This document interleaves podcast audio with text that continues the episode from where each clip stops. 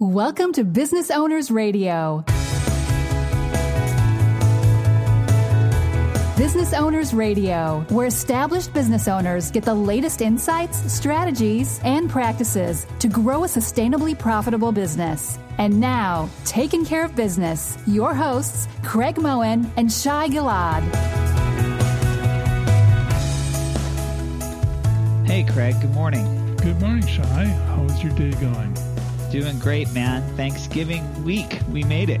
Yeah, it's, it's like where'd the year go? And we're already into 2016 planning with many clients, and it's fantastic. But wow, did it go fast? It does go fast, but I do love this time of year. What are your plans for Thanksgiving? Staying around locally and spend time with family and friends. How about you?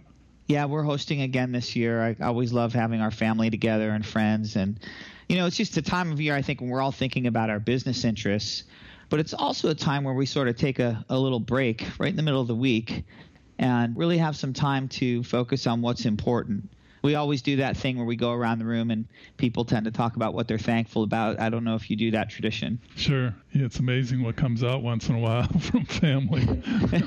it is. Sometimes I guess it's that be careful what you wish for thing, right?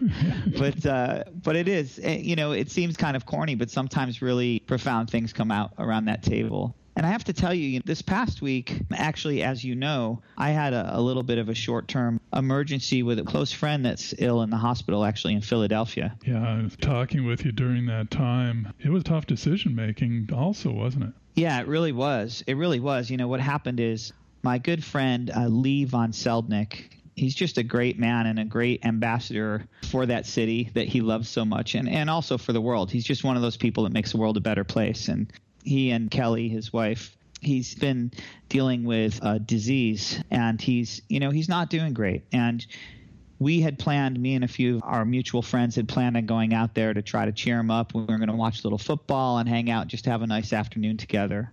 And Kelly called on Wednesday morning and uh, let us know that he was in the ICU. And so I guess we just hadn't realized that he was in that bad a shape that he might end up in intensive care. And so we were all in a little bit of shock. And eventually, what happened is we jumped on a conference call, right? And so it's me and, and a couple of my close friends, and two of them run their own businesses, very successful entrepreneurs. And the other one is an educator. And we got on the phone and started talking about, okay, well, oh my gosh, you know, I guess this is really serious. And we all immediately went to our calendars and started saying, hey, can we get there quicker than Sunday? And the talk was about okay i think i can move this meeting but i can't there's no way i can move this other meeting or here's this client visit and there's no way i can move that. And we'd kind of figured that maybe if we worked really hard we might be able to get there by thursday evening or maybe friday evening. And then it sort of came to the question of well what's really going on here? You know we really don't know just how ill he is. And i started thinking to myself what if i just wait till thursday evening and i go and something happens and I don't get to see him again. And I just I didn't really want to live with that answer. It's amazing how we're caught up in our business world or our normal day-to-day operations and you know something comes up and we're trying to fit it into our normal schedule just like we do everything and triage it and sometimes we miss the symptoms. It sounds like you guys ran into this oh my gosh, you know, is it really something that we should be treating at the same level we treat everything else, or does it require more? Yeah, it, it really is like a reality check, right? And one of the guys said, all of a sudden, hey, why are we still on the phone talking about this? And at that moment, we all knew what that meant. You know, it just it became so obvious, and we had processed through this shock, and all kind of came to the right conclusion at the same time. And we got off the phone, and we all started heading for Philadelphia and Lee, by the way, is doing a little better. He's stable right now. And and Lee, if you're listening today, and Kelly, uh, we definitely I want to send a shout out to you and your city of brotherly love. What a perfect place for you to be. Uh, we love you, buddy, and we're with you, and look forward to you getting better and being around for a long time, so we can all enjoy each other's company perfect time of year to do that. Yeah, thinking on that, just so valuable to have that experience even in a very difficult time but it really you know made me focus and think about you know the bigger things in life. And i think this is the time of year when you do that. And it, and it really relates back to your business in a lot of ways don't you think craig? Yeah you constantly are dealing with day-to-day operations and you're making decisions in real time. And many times there are decisions you made very similar to others repeat decisions but we can run into these that we think it looks just like everyday decision and it's not until we stop and take a breath and we realize it's far deeper than that, that this decision has many more connotations and deserves an extra level of effort and consideration. Then we get to a more profound quality decision making. It has to do with goals and vision, where we are and where we want to be. So, as you reflect on last week, what is your view on the decisions that were made?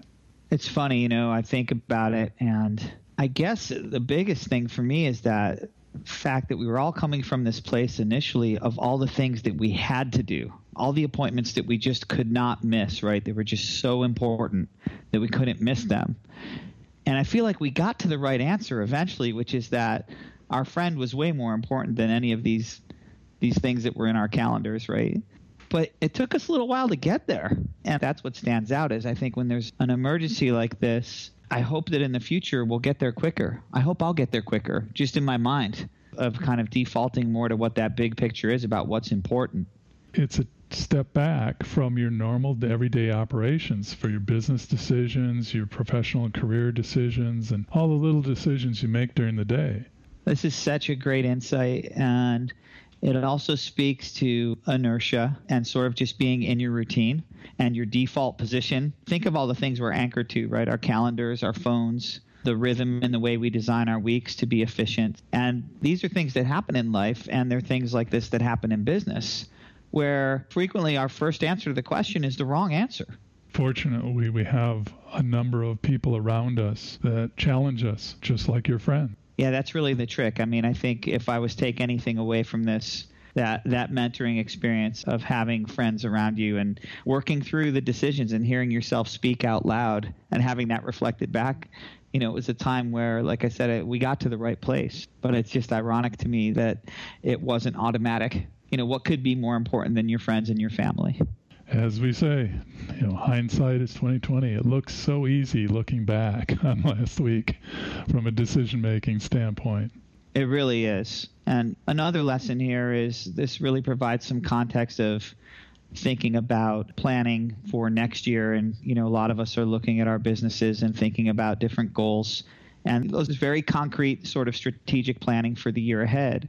And it's it's also a time to maybe take a step back and maybe that's something that all of us should do this year and maybe on a more regular basis is try to take a step back and see beyond just those milestones you're going to set for how much your earnings are going to be or how many sales you want or uh, what new marketing plan you're going to deploy to reach this many people.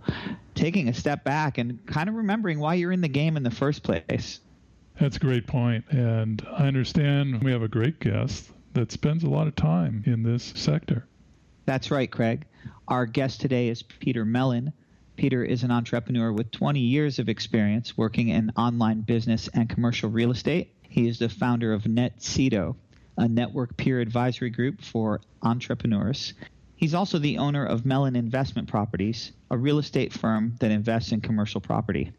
And Peter, I know you've been listening in this morning, and I'd like to start off by asking you what types of things should a business owner be thinking about as they look to plan for 2016? You know, I think it's very easy for us as entrepreneurs to make it through the change of the year, the beginning of a new year, without giving any thought to the year ahead. Particularly if we're running very small businesses, the question of planning, you know, sort of never manages to make it above the radar of all the other things that we get called into.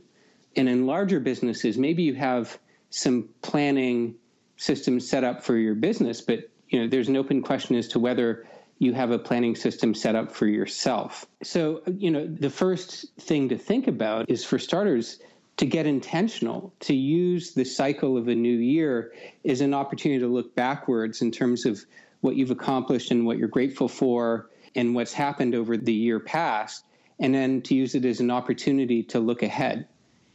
In the work that Craig and I do with business owners, it's evident that finding time to spend on strategic thinking and really thinking about how their activity in their business relates to their life is something that is just not front of mind.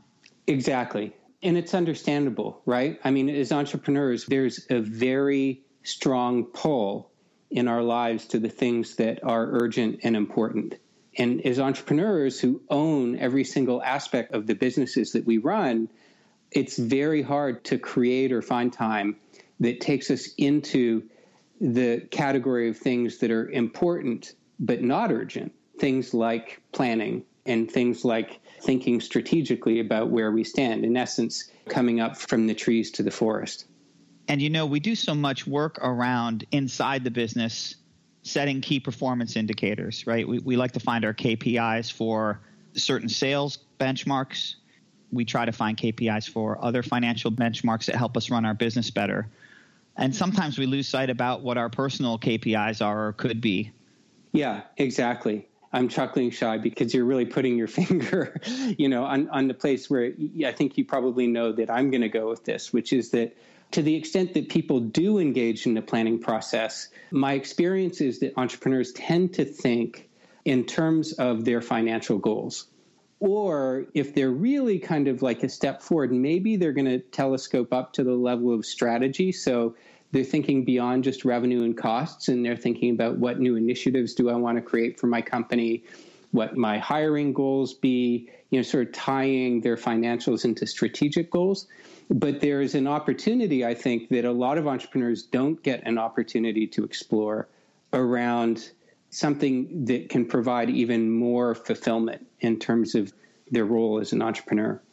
And so, how do you get the entrepreneur to stop and take a deep breath and a step back and think about what am I working towards? What is the big why that I'm doing all of these things? What does that mean for me and my family and my future? The planning process for a lot of entrepreneurs will tend to stop around SMART goals, creating specific, measurable, actionable, time bound goals that are realistic, you know, the classic SMART acronym. And there's not a lot of thought given to, well, why am I creating those goals? And so, what I think gets missed in the planning process is that there's actually an intermediate step that can be hugely valuable for any entrepreneur, which is to go even upstream you know, even to the things that are closer to home when we think about why am I creating these goals? What's the purpose of getting another 10% in revenue or another 10% in net income? Why am I doing that? Or, you know, even if it's something that gets to more personal, you know, what's the purpose of developing a meditation practice or a physical exercise practice or improving my diet? And when people really dig deeper in terms of asking, what will the world look like when I get there? What happens if I've already accomplished my goal of increasing revenue by 10%? They often find some surprising answers. So, what might be on the, the other side of that 10% is I want to get that extra 10% in revenue or net income so that I can travel more, or so that I can find more time to have with my family, or so that I can just have a little bit more freedom in my week or in my day where I can take a breath. And the surprising thing is when people go into SMART goals without answering those questions or exploring those questions, they end up staying on the treadmill without ever, ironically, having a chance to get the thing that they really wanted in the first place, which was that freedom, that time with their family, or that time to travel. Did you ever have an experience in your life where you thought you wanted something and just worked so hard to get it and then found yourself not even sure why you did that in the first place or, or found out that what, when you actually achieved that thing that it really wasn't as satisfying as you thought it would be? Even going back to the time when i was a teenager or even a preteen i knew that i wanted to be an entrepreneur. I was i think 11 or 12 years old when i saw steve jobs the first time he appeared on the cover of time magazine it was like I instantly fell in love with that vision that I wanted to be a Silicon Valley entrepreneur. So, fast forward about 20 years later, give or take, and after earning my MBA from Georgetown, I managed to largely achieve that dream. I started a venture backed company in Silicon Valley called Headlight that provided training to small and medium sized businesses. And we raised about uh, close to $20 million in venture capital.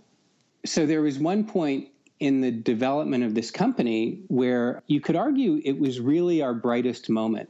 We had chosen to sponsor a conference. We were the headline sponsor at a big Silicon Valley conference. And Headlight was going to host one of the key events at this conference at the Sheraton Torrey Pines in San Diego. And what I remember very clearly was being in my hotel room in the bathroom looking at the mirror maybe half an hour before this launch event was going to start and looking at myself in the mirror and thinking, wow, you know, I'm here, I've accomplished my goal, and thinking, I must be really happy. and as I looked in the mirror, um, you know, I think at some level, perhaps I thought I was happy, but I think I was also surprised at how much was missing. You know, as I look back now, I think that there was a level of fulfillment that I had been hoping this launch event and this accomplishment was going to provide for me. That somehow, once I got there, that then I would be sort of done. I would be happy. I would have freedom and, you know, kind of even the respect of peers. And it wasn't enough. As I look back, actually, ironically, that was probably one of the toughest and unhappiest moments of my life. So it was a real lesson for me in, in terms of be careful what you wish for. And when you think back on that, have you drilled down to really think about what it was really that was making you unhappy? I feel like Shai making sense of these things is life's work. Like the, in some senses, we're never done. So I might have an answer a year from now that's different from the one that I give you today. So as I look back, Shai, it was a time in my life when I defined success based on a lot of extrinsic factors. And so for me, the brass ring that I was focused on was really creating success that would somehow resonate in the eyes of others, whether that was the next round of venture capital or selling my company or hitting certain revenue thresholds. I think it's very hard to find fulfillment in those sort of extrinsic structures. Peter, can you comment on some of the costs, either direct or indirect, of achieving a goal? Yeah, so it gets to the flip side of it. I mean, I so appreciate Shai's question because it gets to this question of what are we focusing on? You know, what what are we setting as our benchmarks for success in our lives? The story that I told you is an example of a time in my life where a lot of the benchmarks that I set for myself were extrinsic. And it was like I was looking to these somewhat arbitrary metrics for some kind of validation of who I was or fulfillment in terms of being, for me, frankly, you know, being respected, liked, or even loved in the world. And what shifted over time for me, when I turned 40, I started to do a lot of work around leadership development and, frankly, inner work in terms of just answering this question that we sometimes face in our lives of how do I find meaning in what I do? And I went through a process, actually, a, a, weekend leadership retreat with about 20 other people. And we did some work in terms of exploring these questions of vision, of who we were, and answering the fundamental question of how can I align the essence of who I am as a person and the things that I want in my life and that I love to do with ways in which it provides value to others in the world. That was part of my annual renewal to do a program like that every year. I do it every year, and I find that it's hugely helpful. And what I've seen as well is that when we provide that opportunity for others through what we do with Netsido, it's a similar thing. When they dig a level deeper into what it is that they're trying to create in their lives, that turn of the year becomes an opportunity to make sure that they are not just aligned with their overall vision, but almost to reinvent themselves. It's like an opportunity to refresh themselves. I feel like what you're talking about is deliberately creating a nudge to overcome inertia, to get yourself off the treadmill. You you have to create this space intentionally to check yourself and really ask that big question about what you're doing and why. Yes. That's the short answer. so, overcoming inertia is such a challenge and translating that into actionable steps. I mean, you've made a choice. As you've described, you invest annually in making sure that you have a way of checking yourself and a way of ensuring your growth. What could every business owner do? You know, we're coming up on January 1. How can they make this a different year? And what specifically could they do to check themselves and maybe recalibrate where they want to be for 2016? So, the first thing is that there needs to be a willingness on the part of the entrepreneur to take a look at what's not working. It's very hard to create goals and vision when you look at your life and you say, oh, everything's great. You know, everything may in fact be great. You may have all of the time that you want with, all, your family. Your business may be performing at the level that you want it to. But starting with things are exactly the way I want them to be is not a powerful way to create change and growth in a life that's better aligned or ideally aligned with the way that you want to have it. So there needs to be a willingness to say, what's wrong? You know, and to be able to turn over the rocks and ask yourself, what's not working? about my current life. And then part and parcel with that is then beginning to imagine if my life could be any way that I wanted it, what would it look like? What frameworks can we use to help explore some of these questions?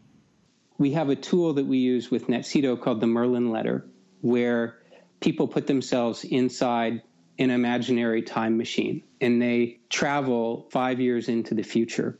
And we ask people once they've landed at this point, five years into the future, to take a look around them. What is it that you see? What is it that you're hearing? What can you feel, touch, taste?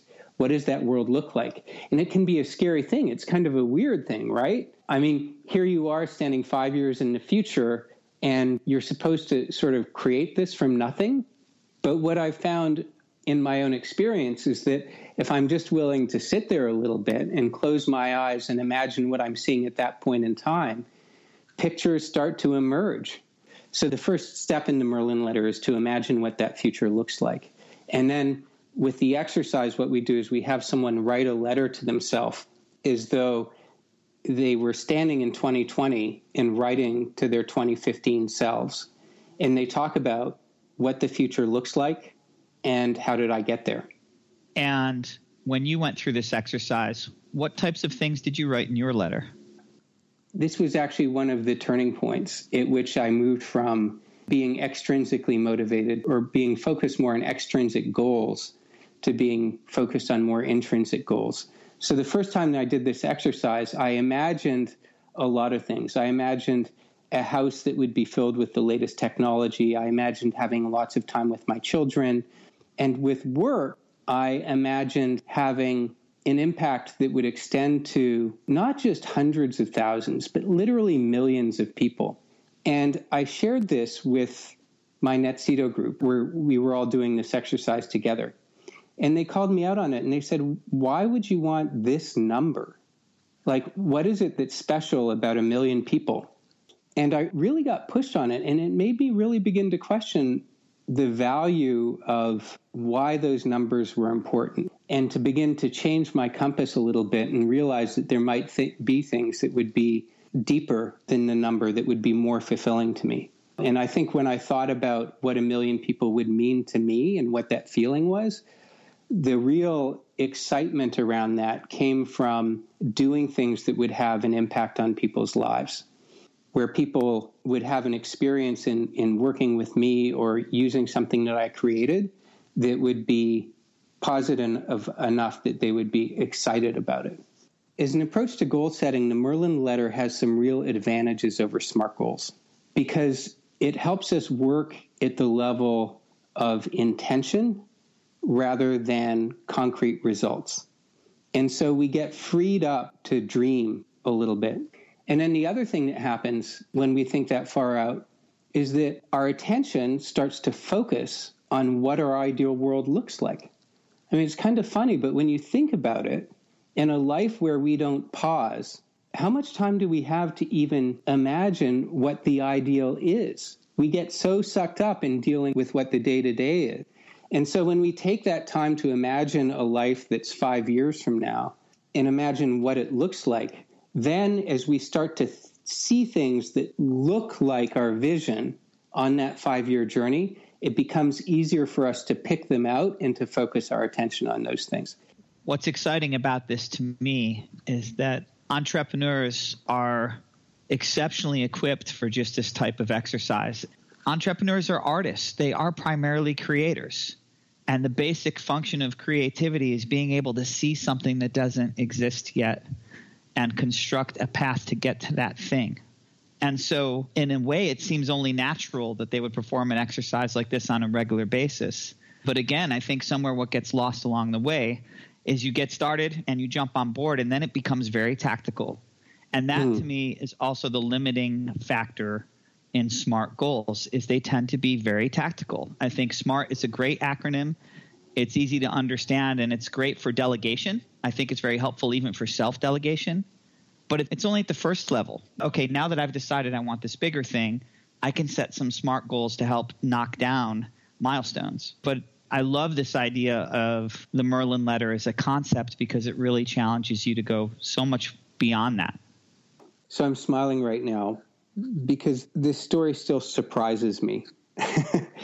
I wrote my first Merlin letter in 2007. And in my Merlin letter, I imagined what my future would look like five years later in 2012.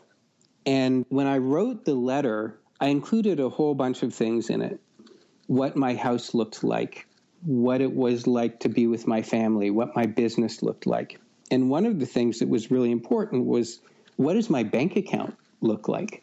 What did things look like in terms of financial security? And the vision that I was imagining at that point in time, you know, I, I really wanted to sort of capture like something that would be as big and wonderful as I could imagine in 2007. And so I set a crazy number. I set a number that was about 20 times more than the net worth my wife and I had at that moment.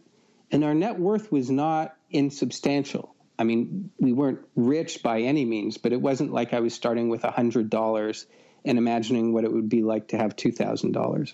We had a house, we had investment accounts. And so, fast forward five years later, the night before I took out my Merlin letter, I was getting ready for bed and I pulled up my iPhone to look at the latest stock quote and to see what was happening with our portfolio. And I just mentioned in an offhand way to her, I said, "Oh, look, we hit a hit a milestone with our finances. It was one of those big round numbers that you just notice."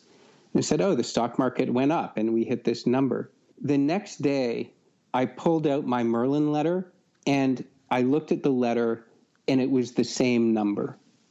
It was absolutely astounding the other thing that I did actually, because I was so surprised by this whole thing, is that I then went through my letter with two highlighting pens. I had a green highlighting pen and a red highlighting pen. And the green one was for all of the things I had imagined that had actually happened.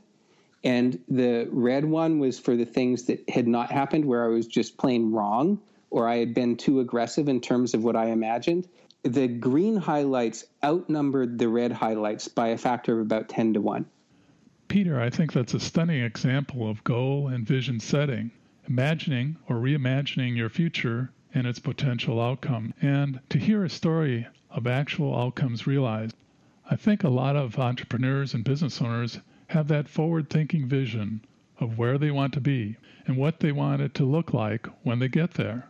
So, this annual checkup it reassesses their goals, visions, and dreams for the future. And as you say, Peter, many times it is a result of the best efforts that include a coach, a peer group, or outside resources that can be brought in to enhance the vision or accelerate the implementation.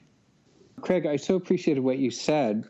And I think there's a real nugget in there too, which is that I think so much of the default for how entrepreneurs tackle this question of goal setting, if they tackle it at all, tends to be so much through this aspect of force.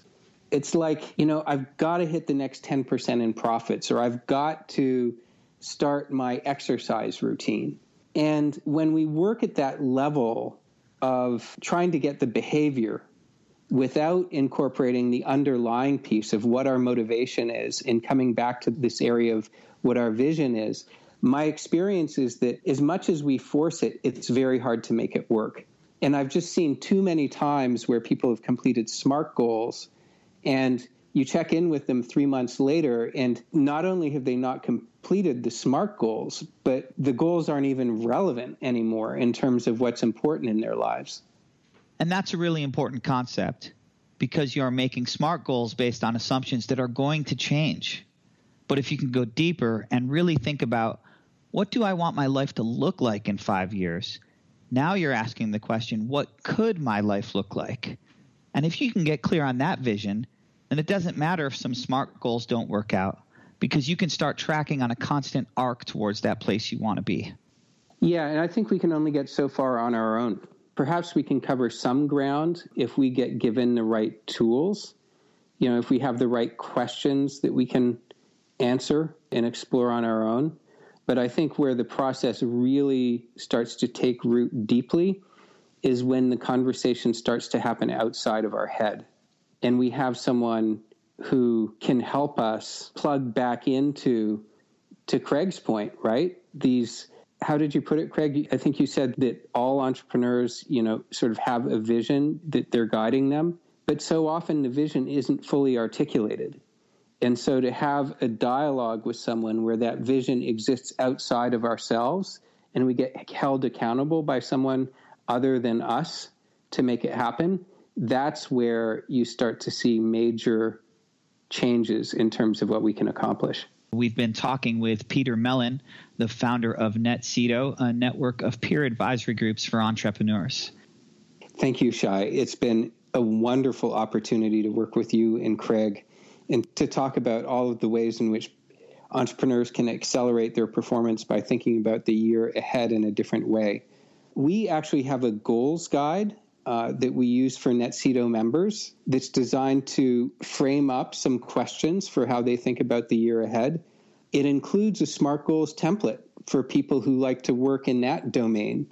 It also includes a Merlin exercise. So we actually have that exercise laid out in a way that makes it easier for people to get started, as well as some other tools. And so I would be happy to share that guide with your listeners. It'll be available online for anyone who wants to access it.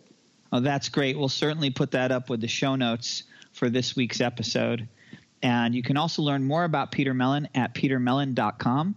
And that's Mellen, M E L L E N.com. And also about his company Netsido at netsido.com. Thanks for joining us. I'm Shai Gilad. And I'm Craig Mullen. Learn more about our show at businessownersradio.com. Thank you for joining us on Business Owners Radio. We hope you enjoyed today's show. As always, you can read more about each episode along with links and offers in the show notes on our website, businessownersradio.com. We want to hear your feedback. Please leave comments on this show or suggestions for upcoming episodes. Tell your fellow business owners about the show, and, of course, we would love the stars and comments on iTunes. Till next time, keep taking care of business.